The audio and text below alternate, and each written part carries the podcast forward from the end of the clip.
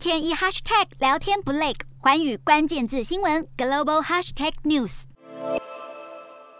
首先看到国内二十号新增四例本土感染，六十六例境外移入，没有死亡个案。国际疫情方面，南韩曲线微幅上升，新增十万四千多例，连三天破十万例。当局预测，二十三号恐怕将会达到十三万例，并在二月底或是三月初达到高峰。日本曲线下探，但疫情仍严峻，新增八万一千多例。东京都回报二十七例死亡个案，创当地单日新高纪录。大阪府也新增超过万例确诊，疫情还没有降温的迹象。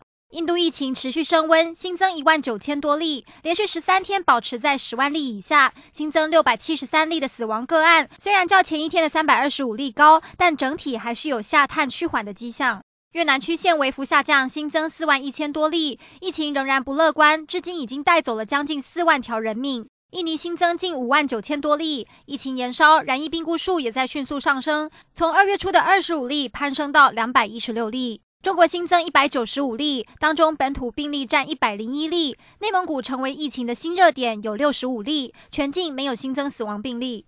美国曲线大幅下降，新增四万多例，不排除是周末筛检量降低所致。《华尔街日报》报道，美国食品药物管理局正研拟在秋天授权第四剂疫苗。英国曲线继续下探，新增三万四千多例。继今年年初爆发 Omicron 疫情后，境内新增确诊和染疫不治的病例都在下降，疫情似乎逐渐获得控制。法国曲线也是继续往下走，从一月二十六号的五十万多例高峰下降到七万六千多例，疫情有明显降温的趋势。